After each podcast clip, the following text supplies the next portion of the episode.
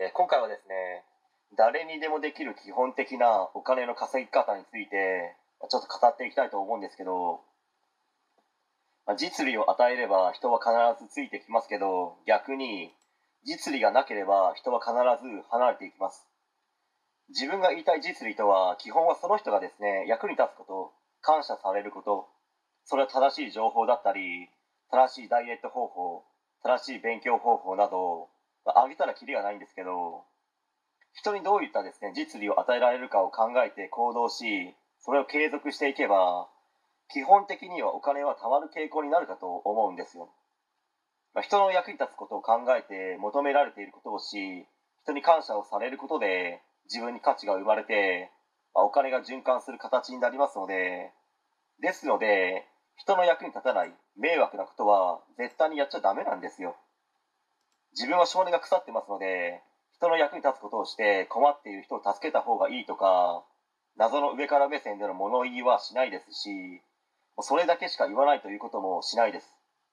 例えばですね子供が何か習い事をしたいと言ったとします。その時にですねお金がなければ子供にごめんと言うしかないですよね。それは子供も辛いですし親もですね辛いですよね、まあ、もしかしたら親の方が辛いかもしれないです。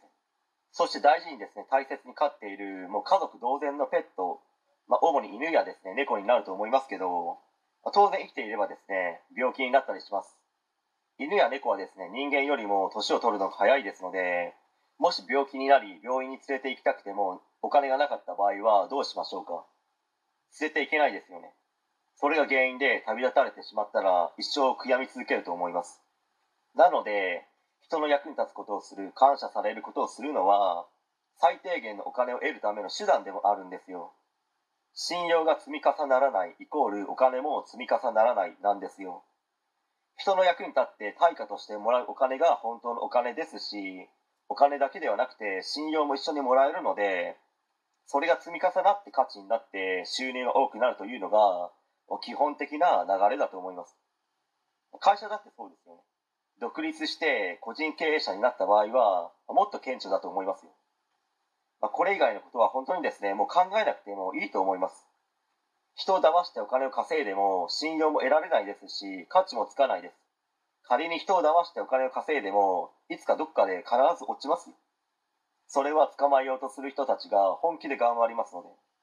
何回も言いますけどお金の流れって基本ですね困っている人がいてその人の悩みをですね解決することによってお金が循環して結果として自分のところにお金が入ってくる。